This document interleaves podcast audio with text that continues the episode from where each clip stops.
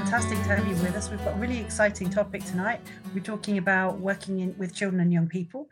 Uh, we've got a fantastic guest for you. But before we get started, obviously, we want to hear from you too.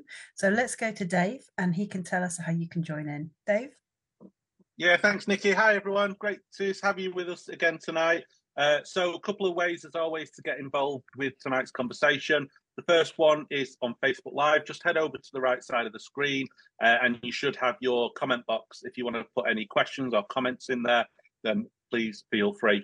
Uh, the other option you've got is over on X, and all you need to do over on X is to write your X uh, and use the hashtag MHTV. Uh, and for anyone that's a little bit older, uh, you'll remember that as Twitter. Uh, so without further ado, straight back to you, Nicky. Absolutely. Life changes, doesn't it, all the time?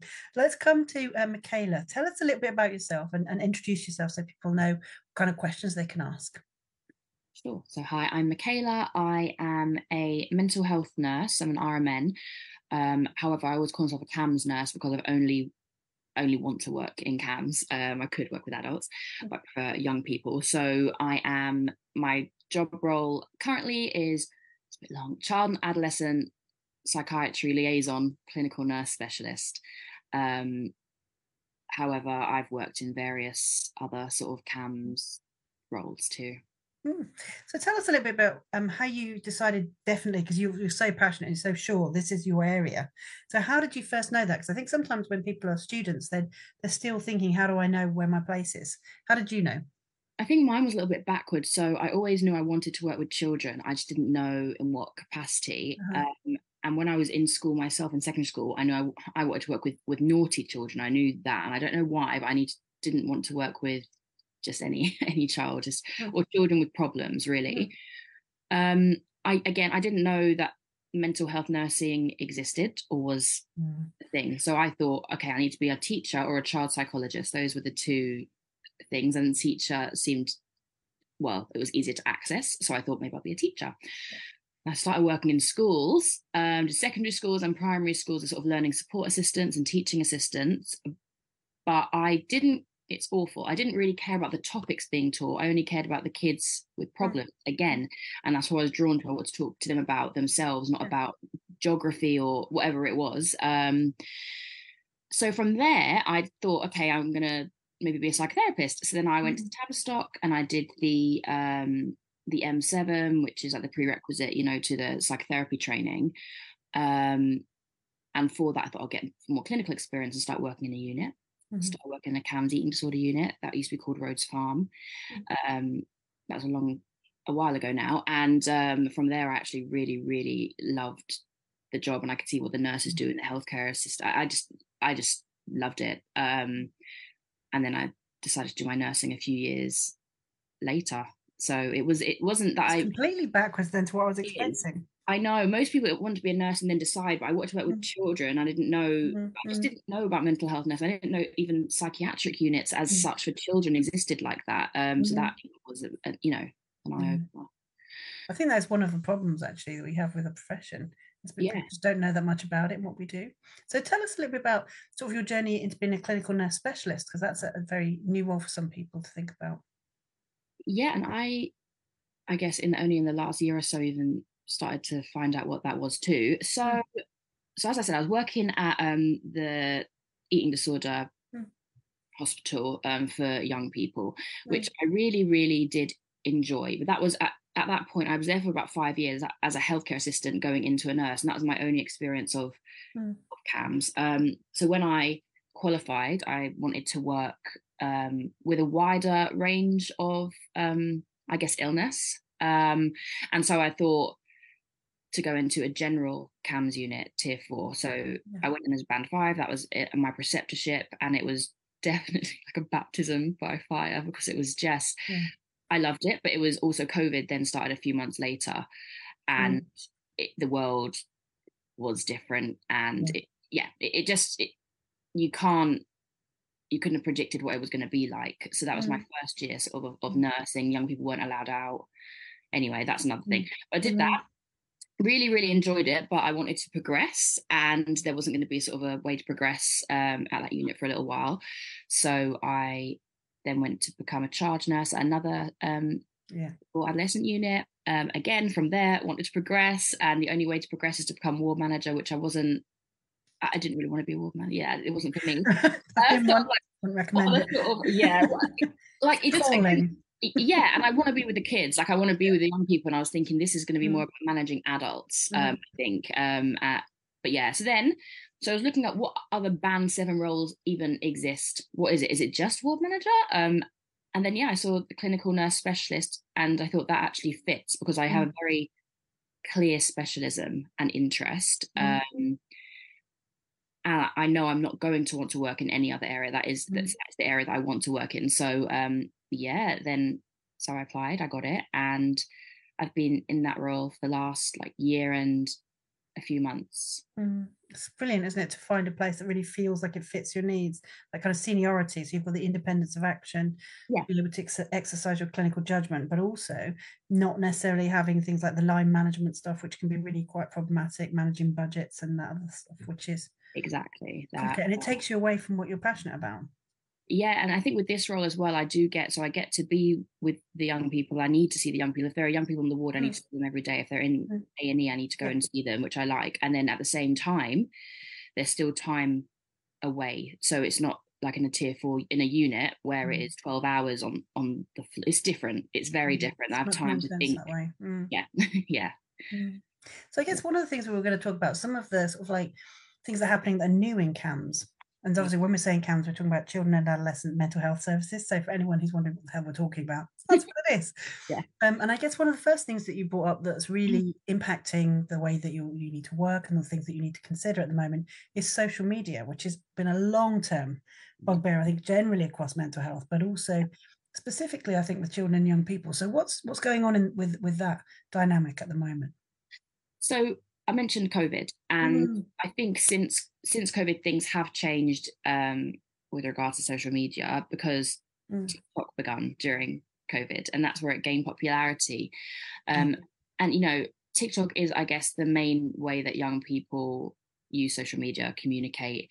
It's quick, it's snappy. Um, the algorithm suits you know it goes whatever you are interested in you say it once or you like it once you'll get mm. everything um, which could be great if you just like looking at things about dogs and um, cats and things, but it's not. If if you are struggling with your mental health and you type in anything to do with that, all you'll be fed back is um, similar content and mm. damaging mm. content often.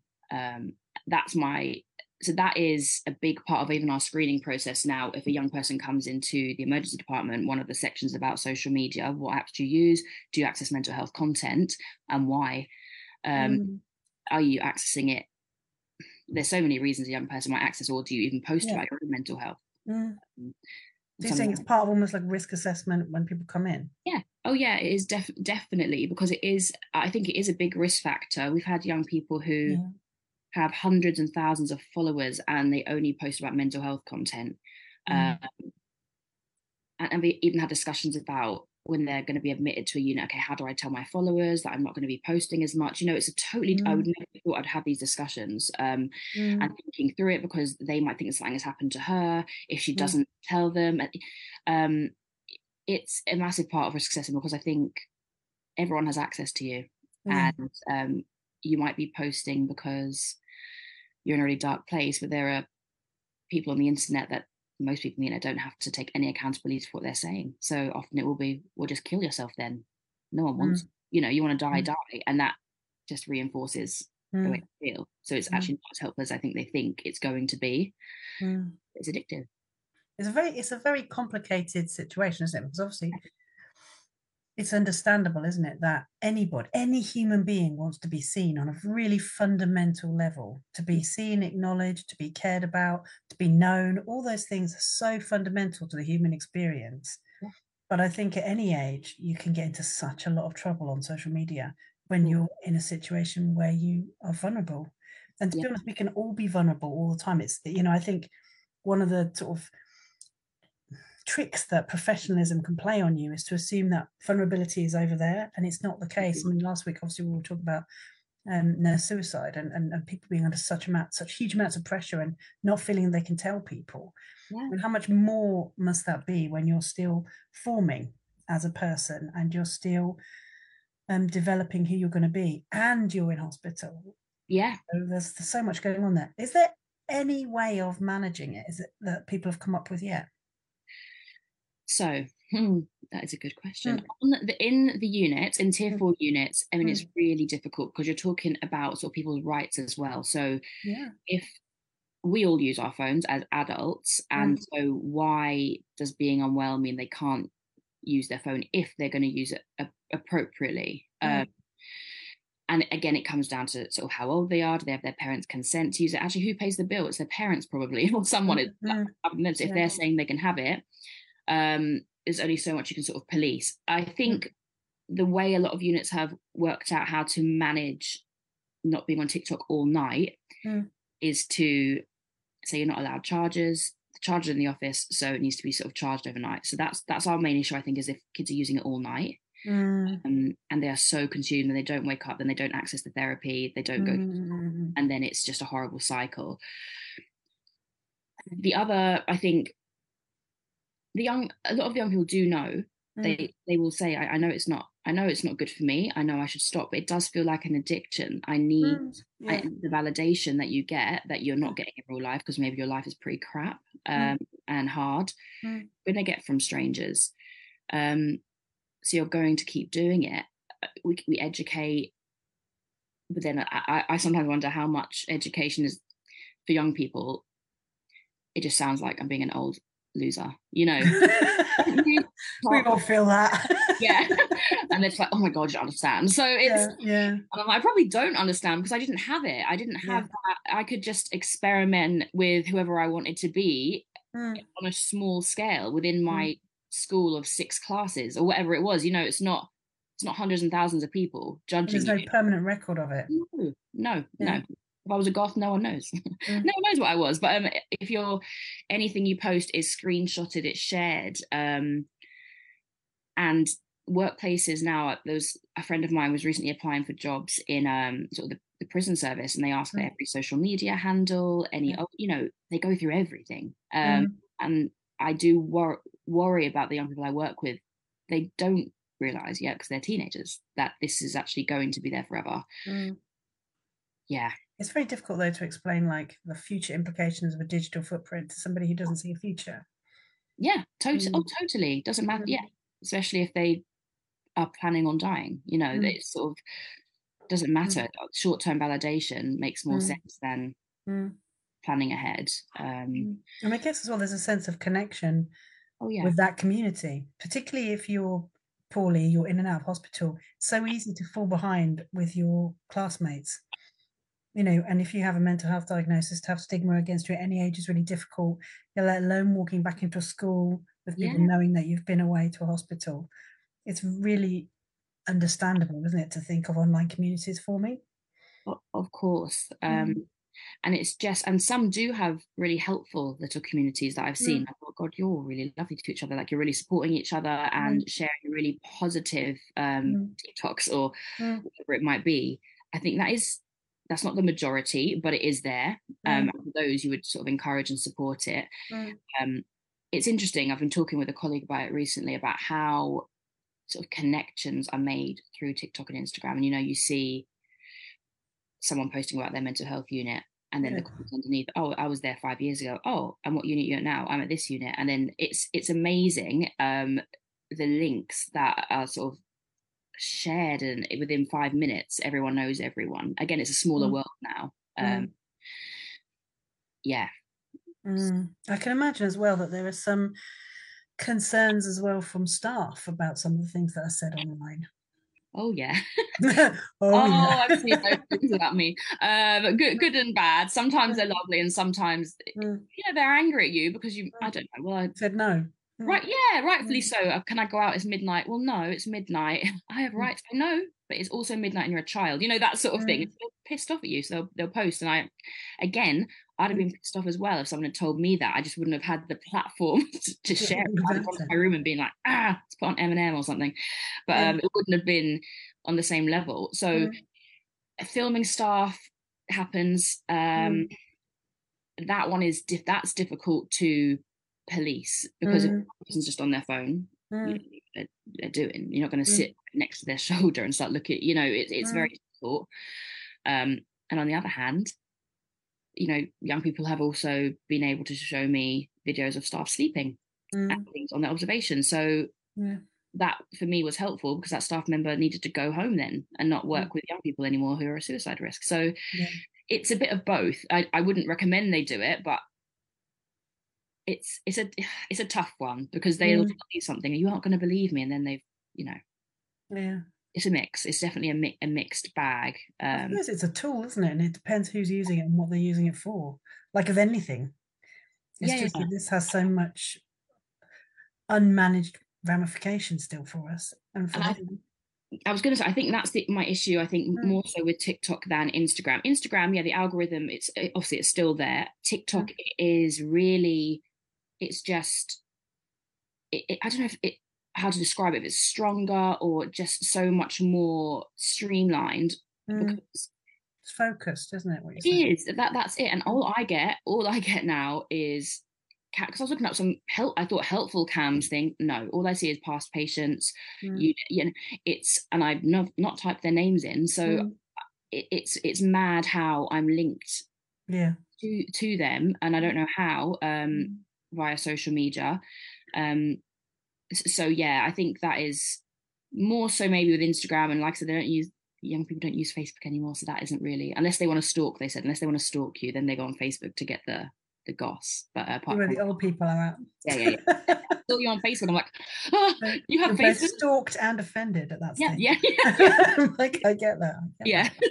So I mean, it feels like there's a lot of work to be done there. Probably some really solid research as well, because Oh, yeah. presumably there are therapeutic potentials in this as well.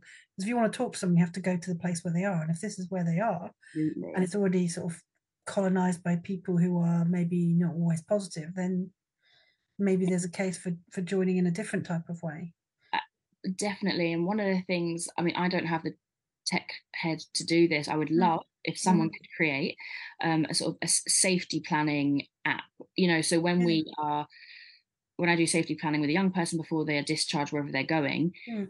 we do it on a piece of paper and that paper gets folded up and put in a pocket and is never i don't think it's ever seen again so i'm always like take a photo of it because at least it's on your phone somehow but it's not the same as having an interactive app where they might be able to the numbers and the websites I've listed, they could click on them and it'll go straight to that page where um, there might be a forum with other young people who who are Mm. struggling or, or where it's moderated. There's Mm. so much potential. I just don't know Mm. do it, but I have we've um, thought about it within our team a lot because Mm.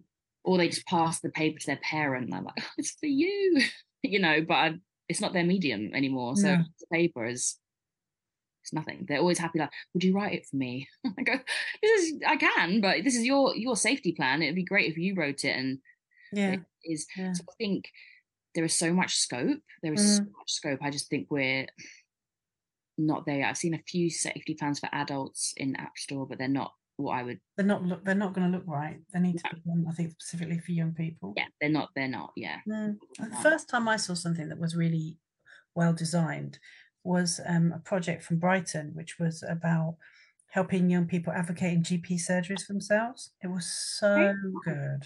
Yeah. Yeah, it was done by um, young people who experienced mental distress, and it was about asking for um, being able to complain, being able to sort of get your thoughts in order so that you understand what you want to ask for, understanding your rights around kind of um, managing your fertility, asking for for help. Oh, it was, it was such a good piece of work. I mean, really clunky compared to what you see now. But Sure, it, it really does, you know, for people who don't have an advocate, the idea that you could actually draw on that to be able to support your getting your needs met was really and, and not having to rely on an adult all the time was really exciting. I thought it was such a good piece of work. You did mention, and we have started to tweet out some resources already. So I wonder if you could talk to us a little bit about what is out there that you think actually is pretty good at the minute. So what I normally recommend, so if a young person is is struggling, and that can be in any kind of way. I mean, that Mm. I'd say the the most common ways that I be referring to now, are if you're sort of low mood, extremely anxious, maybe thoughts of hurting yourself or actually hurting yourself, um, planning on harming yourself further than you, you have already. There's a few really good apps. Yeah. Um, so the ones that I usually recommend that I like, uh, one is called Calm Harm and one is Mhm. called clear fear. And I, I know it's catchy names. I forget which one is for which now, but one is more Yeah. focused, I think, on mood, and one is more focused on anxiety. And there's another, there's one for eating issues as well that I forgot to mention. But there's a tweet it out range a bit. yeah. And they there's all sorts of them. So I think there's really good mindfulness activities. There are things to help you fall asleep. There are um, lots of DBT skills, um, which people, people like dialectical behavior therapy, which is really effective with young people who have these feelings. Um, so those skills are on there, which I always like. And it's again, it's an app, so it's accessible. They don't have to Mm. sit there. It's not obvious what they're looking at. They can look at any any time. It's not a book that people are going to be like, oh, why are you reading about self harm? It's it's you know, um, it's more sort of private. And then there's also a website. This is probably more for professionals. Mm. Um, it could be for young people as well, or, or families. Actually, CAMHS it's called CAMHS Resources. That is, I use that all the time. They have so many good printouts, leaflets, um, just Mm. information really about I don't know everything: ADHD, autism, anxiety, self harm, mood, um, schizophrenia, psychosis, um, in a really nice sort of nice way. It's laid out Mm. nice, which helps. Yeah, So it makes a huge difference. I mean, young people are so much more visual Yeah. because they're working on their phones all the time. It matters what it looks like. Yeah, yeah, e- exactly. And I think as well on there, which I think is helpful, is there's every sort of diagnosis you could sort of conceive of. You know, they've Mm. got some sort of worksheet for it, and they often have it also for young person, for professional, and for for Mm. family because it is different. You're speaking to a different Mm. like client group in a, it- it's in a way is aren't you so it has to be worded differently and i think Mm. that's really um nice as well it takes into account you know neurodiverse people or yeah Mm. Well, thank you for that. I think Dave, you had a question that you wanted to ask, so we'll come over to you. You're Hello, sorry. Yeah, I just need to un- unmute. I've been busy tip tapping away and sharing all the resources that Michaela's been uh, mentioning. Uh, I think one of the things I wanted to ask Michaela is, uh, as a health visitor myself, uh, I came at it from an adult nursing background, uh, and you obviously came to the work that you're doing with CAMHS from a mental health nurse background.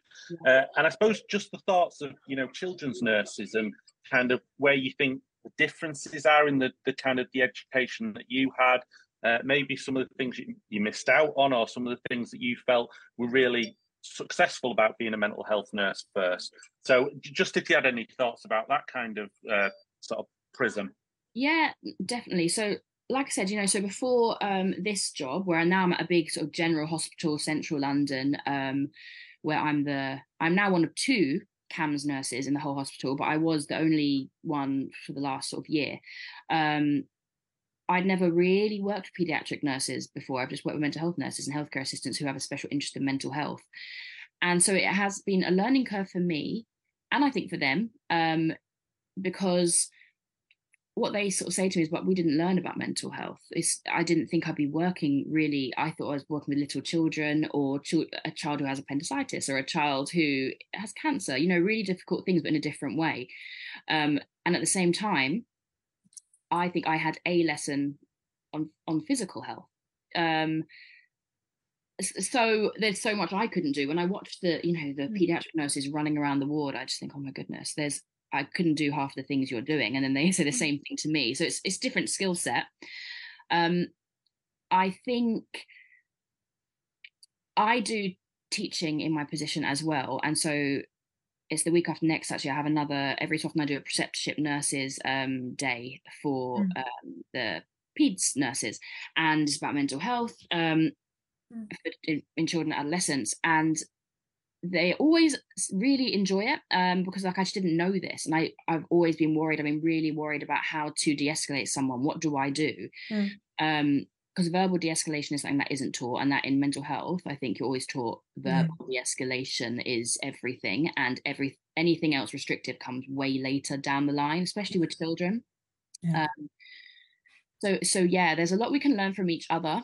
Um, I think another thing that I, again, from working in mental health, like I said, it's we have this sort of least restrictive usually um, practice, and so if a young person is hurting themselves, I would not run to hold them. I would try and talk to them or use, like I said, sensory items from DBT skills. I'm going to try all of that first before I have to touch them because these young people are often traumatized they don't need another adult holding them um, if they if you don't you know need if you tried everything else whereas on a pediatric ward i was just so shocked because they were held a lot quicker mm. um, and i think initially i was critical of that but when i now sort of reflecting it's not the same setup It mm. is a, a, pediatric ward is not um, a secure unit with there's with there's nothing you can harm yourself with this is so different and i can yeah. so it was a learning curve for me because i was like oh no we don't restrain a young person why we just talk to them but they don't have also don't have the time to sit for an hour and chat yeah. to a young person when they have eight other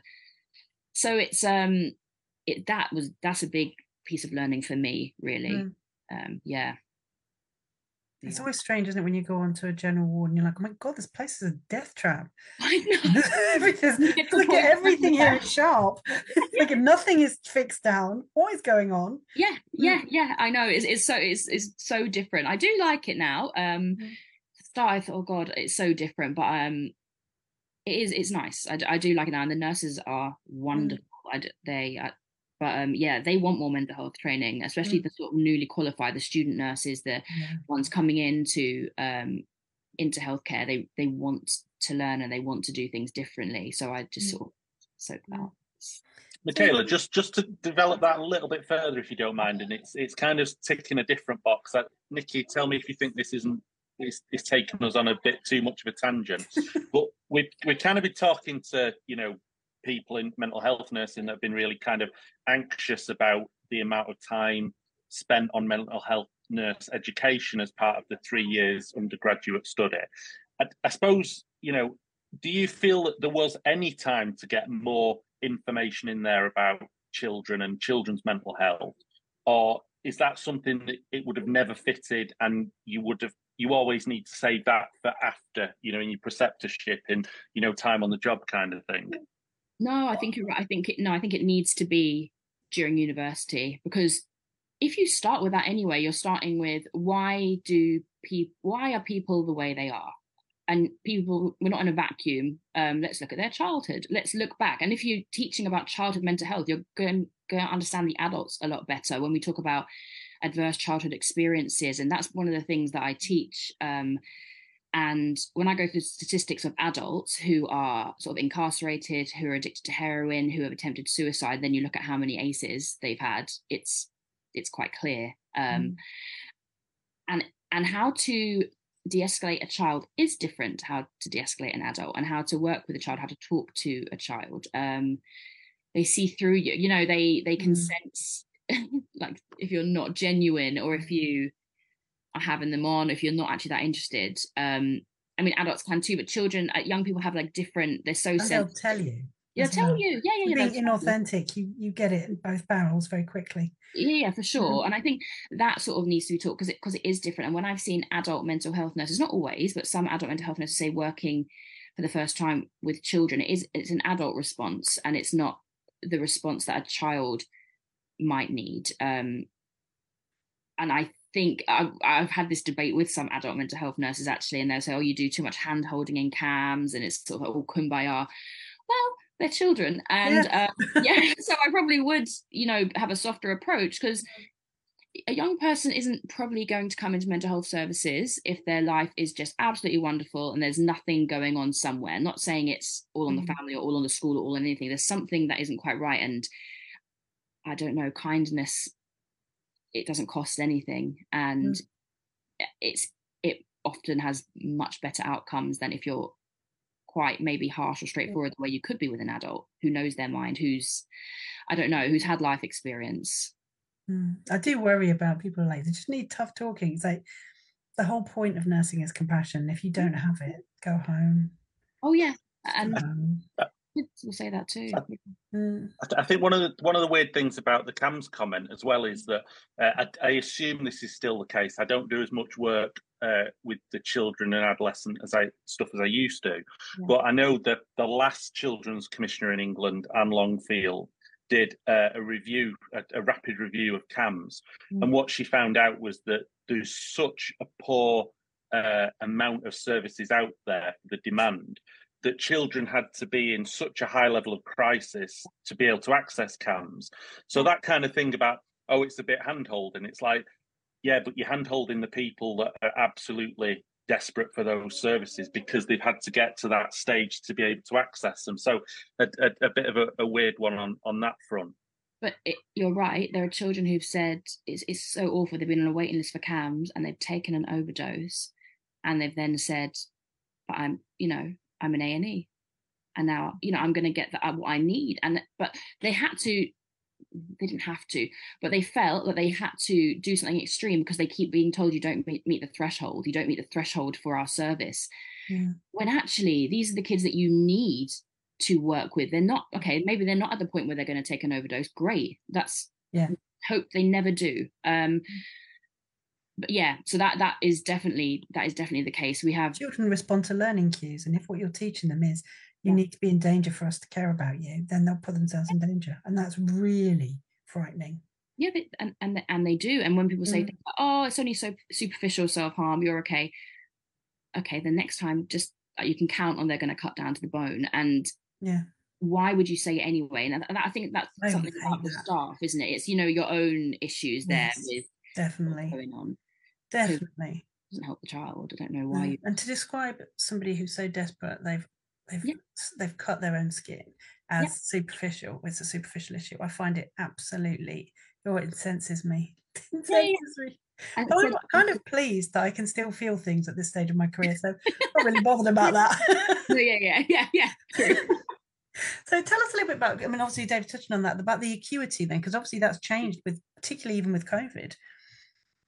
It has. Hmm. What a lot of I think, you know, it's the kids who were, I think, sort of say in year six going into year seven, that kind of age group have really struggled because they didn't get a year seven or they didn't mm. get a secondary school experience. They mm. made their friends online. It that was one aspect of it that they've sort of said, well, I hate school because I don't know mm. school, I don't know secondary school, I don't. It's different. They did it all online, or if they didn't, they didn't do it at all, mm. um, and it wasn't monitored as as heavily as going into school. And I think the next part of that, which you probably see more mm. so, is that children were not allowed to leave the house. And if they live in difficult conditions or situations, mm. they have no escape. School yeah. might have been an escape, therapy might have been an escape, going to see their cat, nothing, you could mm. not escape. Um, and so mm. we saw eating disorders just skyrocket um, with young people during COVID, but also so mm. did self harm. Um, and I think we can't really say enough about what being locked inside your house for years, essentially, um, has done for young people's development. And that's when we say about, you know, a young people's mental health, it's their development, it's developing into adolescence and developing into adulthood, and it mm. has stilted it. Um, mm.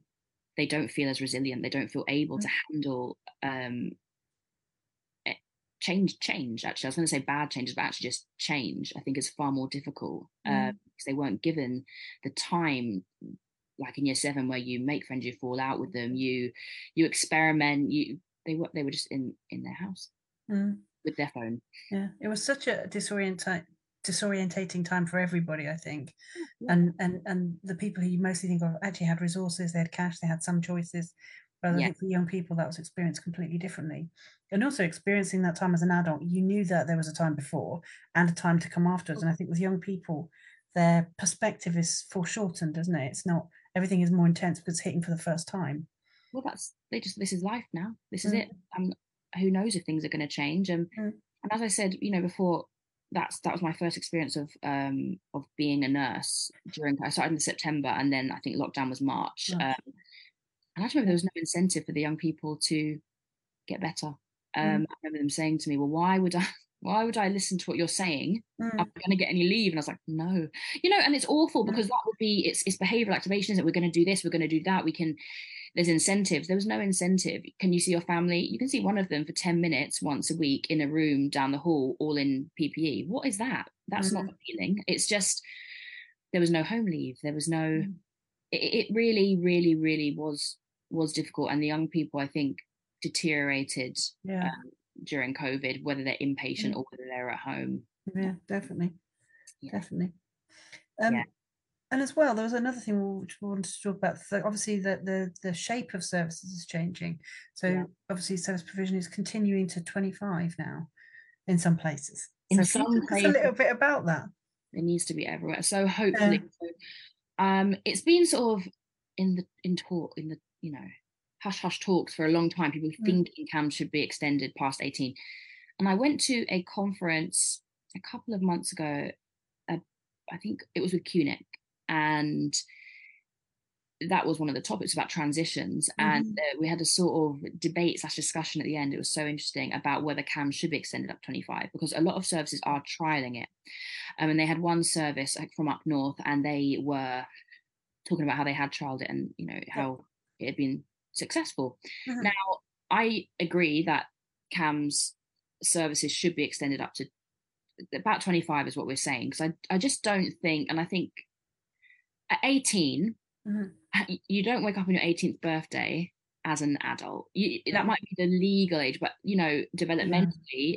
I don't, I can't see how it's that much different to 17 or even 16. Um, at 21, I don't think I was making the best life choice that I would make now at 34. You know, and yeah. it's just such a harsh cutoff as well. Mm-hmm. You'll be in. I've had children, you know, on the it's awful on the the night before their 18th birthday, you know, crying on my lap, mm. saying, I'm going to an adult unit tomorrow. What what are they going to be like? Why? I don't want to, I'm scared. And it's mm. gonna and it's so hard, I can't lie, it's gonna be very different. It's not gonna be yeah, it's not gonna be this CAMHS unit. There's not gonna be it's and it's heartbreaking because I know they're not it's the age stage, not age. They're not d- developmentally there to be mm. a unit with with mm. adults. So there are some things have been delayed by being ill. Oh, of course and they've missed school they've missed having friendships they've missed yeah all of that um so there are some services there's service there's a service within my hospital um so psych oncology um mm-hmm. that goes up to 25 and so i've I've been lucky enough you know to work with young people who are sort of 22 24 mm-hmm. uh, and it's it's so similar to how i'd work with older teenagers um and the benefit of an a sort of, I guess, a CAMHS, a young people approach, and young practitioners who work with young people, from what the young what they've said themselves, has been so helpful. Um, they mm. want someone they can maybe relate to, that they think understands them. That, yeah, it's just it's a different approach, and, and they really value it. There were some people at that conference who were very quite anti it. Not it was a, it was a minority, mm. um, but they were quite What's no. the argument against it? Obviously, apart from the fact there's no beds for the people who are actually in them, let alone yeah. anything else. yeah, that. So, well, no, they were saying no. 18. It was quite interesting. It was quite fixed. Um, mm.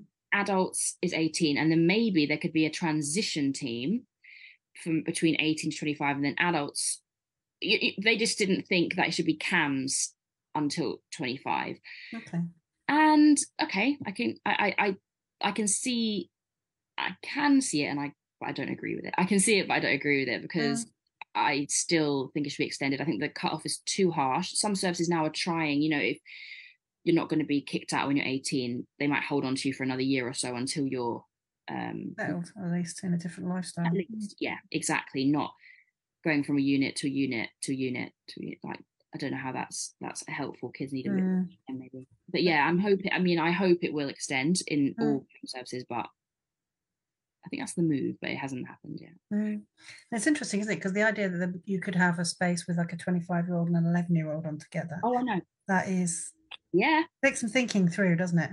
It, it, it does. And even even now when you have a 17 year old and an 11 you know and they if mm. they become friends and even there you're like you friends are you friends yeah what's happening yeah mm. um so that is even safeguarding stuff yeah on units as they are. So never mind if it was a tw- yeah a 25 year old, and you would have to think about separating it. But I worked at a unit um, that is a CAMHS unit, but they had three different wards. One was mm. for the children, one was for the older children, and mm. one was HDU, and that worked quite nicely. So you had the sort mm. of 15 to, to 18, and then the sort of 11 to 15 and then it was the 15 was sort of dependent or was it 14 dependent on how on your own maturity um really there were some mm. older 15 year olds and some younger yeah. um yeah. so that would um so it can work and i guess it's just about resource and whether whether people are backing it uh, mm. and think it would work yeah i mean yeah. for, for my my part anyway i would say the idea of getting someone settled into adulthood without feeling like they're being thrown out and then they'll just immediately rebound if they've they've not developed the skills and the support networks to, to survive what do you think is going to happen just 10 times worse Yeah, It makes a lot more sense, doesn't it, to to settle somebody with a team that they know and a way of Yeah. working they're already familiar with. Yep, and especially the young people we see with sort of complex trauma or who are so used to the feeling of rejection, and then it's just another. I formed an attachment. This person's helpful Mm. to me. Bye. You're an adult now. Yeah, and becoming an adult shouldn't be a punishment, should it? And exactly what you were describing. Yeah. It kind of takes us into one last sort of topic before we before we sort of finish up. Was that idea about self-diagnosis and how people are negotiating identity at the minute? So let's just launch into yet another really big topic. Yeah, what are your thoughts, Kayla? self-diagnosis is such an interesting. It's uh, I find it so interesting, and TikTok also has a place to play there.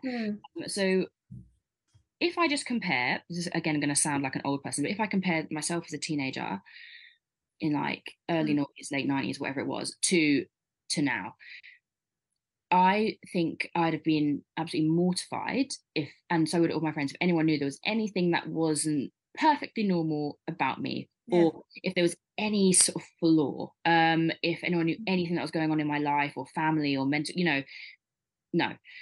Mm. Even I remember one girl having to go and see. I went to a Catholic school, so the nun was like the counselor. But anyway, had to go and I know Great practice.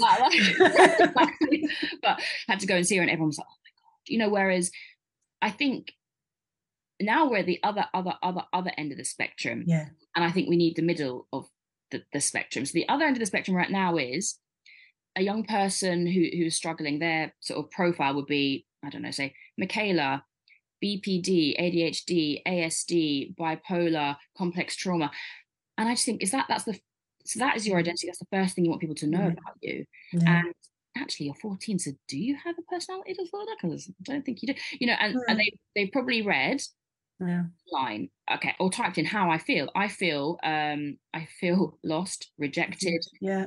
you're a teenager and actually same we we did um and there's a lot of young people i think it's mostly sort of borderline personality eupd that young people are self-diagnosing with and Mm. i think is so unhelpful you, you're not you're a child so it's Mm. you can't even have th- that that diagnosis because your personality hasn't actually formed. So, Mm. um, but giving yourself that diagnosis Without knowing what it means that way, adults to see it as well.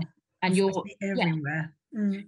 that's my sort of worry with it. And I don't think it's bad. There's some really great young people that I've sort of followed who who are advocates. And so there's like one young person I follow with ADHD and autism. They post wonderful material, and it's so interesting everything they do. But they're coming from a recovered, not Mm. recovered, but you know they have self used to peace. They understand. Yeah. Informed. Yeah. yeah, which is very different Mm. in the midst of crisis about what you think might be wrong with you. Um, Mm. But then what I've said this to a young person, and we were just talking about it, and they sort of said, "So when am I going to get my diagnosis then? Because the wait list for a um, assessment is two years." They're right. Uh, True. Do you? But then we went into discussion. Do you need a diagnosis? Would it be helpful? Would is it unhelpful? What is it about a diagnosis that's going to make you feel contained? And for some people, it does. Um, and maybe again, when you're a teenager and you want something to identify with, it probably would feel containing. I Mm. don't know if it can feel containing 10 years later when you have the label, which it does become a label Mm. of, unfortunately, of, of a personality disorder. and a self-fulfilling prophecy as well. Yes, Because that was people it. respond to you as you as you signal to them. And the Oh, signal yeah. you put out as a kid is is not necessarily something you want to be paying for when you're 25.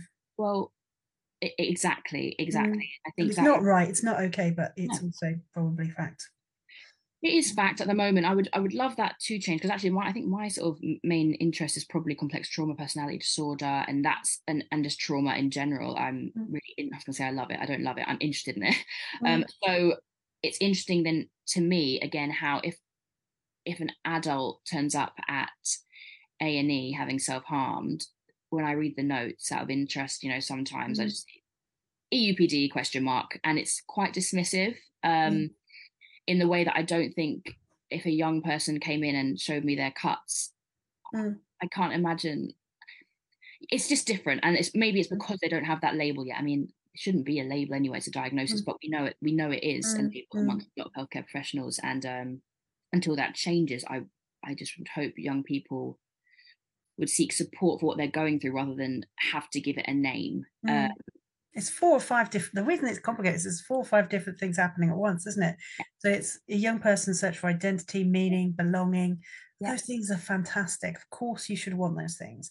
And if you don't feel like you have the option to choose something it's maybe more mainstream it's understandable to go for something that actually gives you the quirkiness the bleakness the something totally. that makes people maybe take care of you a little bit. Yes you know, that makes sense. And then also looking at the system how broken it is and how overstretched it is it's also really smart and strategic to think i'll get my diagnosis in now by the time i'm ready to, to mm-hmm. pursue that therapy it'll just be arriving yeah. and that makes sense too but it also That's... feels really sad to me that you would have to define yourself by the things that have happened to you because exactly. as a young person yeah. trauma is something that's there's not you're not broken the people around you or the situations around you are not right that's the that's the that's the problem it's a diagnosis that hits the individual but really what the problem is is the the, the lack of safety surrounding them and i yeah. find it really sad when people take that pain from outside and then make that who they are because that's not who they are no it's not who it's not who they are and that's one mm. thing i always sort of say to young people usually when they're leaving or if they're mm. or even if they're in the midst of crisis that you know you can I can't mm. promise you a lot, but I can promise you you can have a bad childhood and a good adulthood. It is yeah. it's absolute possibility. Um, yeah. It's not even a possibility. It, it it will happen mm. if we everyone around you puts in the work and you put in in the work, which is hard. Mm. Again, like you're saying, you didn't do this to yourself necessarily. Things have happened that mm. have got you to respond in this way. Mm. Um, but I think in terms of hope, I think young people need you to hold on to the hope. They don't have the hope they yeah. have they might have adults that actually have had hope for them or have mm. responded in sort of appropriate ways mm. they need you to hold it for them which can be like heavy but it's the right thing to do and it's sort of a worthwhile yeah. thing to do mm. I mean, it's a really interesting time to be coming into CAMHS work from what you're saying. You know, everything is in flux, everything is changing, and how you and the next generation of, of CAMHS nurses secure that future is going to really make a huge difference to everybody working in mental health because your clients right now are tomorrow's everybody yeah. else's. Yeah, CAMHS is not CAMHS is the best, and it gets bad rap. CAMHS is the best because young people are they are fun, they're funny, you know, they're yes. things that they come out. They yeah, they are fun. You have it's mm. not never boring. And I think not that it was boring, but when I did my adult placement, like, like no one would interact with me. You know, I'd go around be like, shall we do some artwork? And they're like, no, can I go and leave? I'm like, ah. Um, but with you know, I could, there's so many ways you can engage a young person if you want to. A lot of people mm. don't. Mm. But there's so many ways. Let's do karaoke. Shall we sing something? Shall we just go and sit in the sensory room? There are so many. These young people want and need someone mm. to be able to attach to in a healthy way. Yeah. Um, and you can be you could be that that person for them that can change their mm. trajectory. And Absolutely, it. it's life changing work. It's life changing, and I speak mm. to a few they're adults now, which is mad to me, um, that have reached out in adulthood, doing so well in their mm. lives, and yeah. who are in inpatient units who are very challenging and really unwell. Mm. Great. One's becoming a mental health nurse. One, you know, mm. um, and they Exciting, I do co-production with them. Yeah, exactly. And you mm. sort of you realize you see how your what you think is a small mm. actually changed their life. So mm. yeah, absolutely. I can see we've come ah. a bit over time, everyone. Sorry, but we did tackle some topics tonight. Um, so let's just whiz around and see if there's anything that anybody else wants to add. Dave, is there anything you wanted to add? You have no chance. Uh, two, yeah, two quick things. Uh, the first one is Michaela mentioned earlier adverse childhood experiences and trauma. Uh, and next week, we've got Sarah Lewis, who is going to talk about trauma and attachment. Oh, and then the week after, we've got Street Steve Trenchard, who's going to talk about trauma and compassion as a framework for mental health nursing.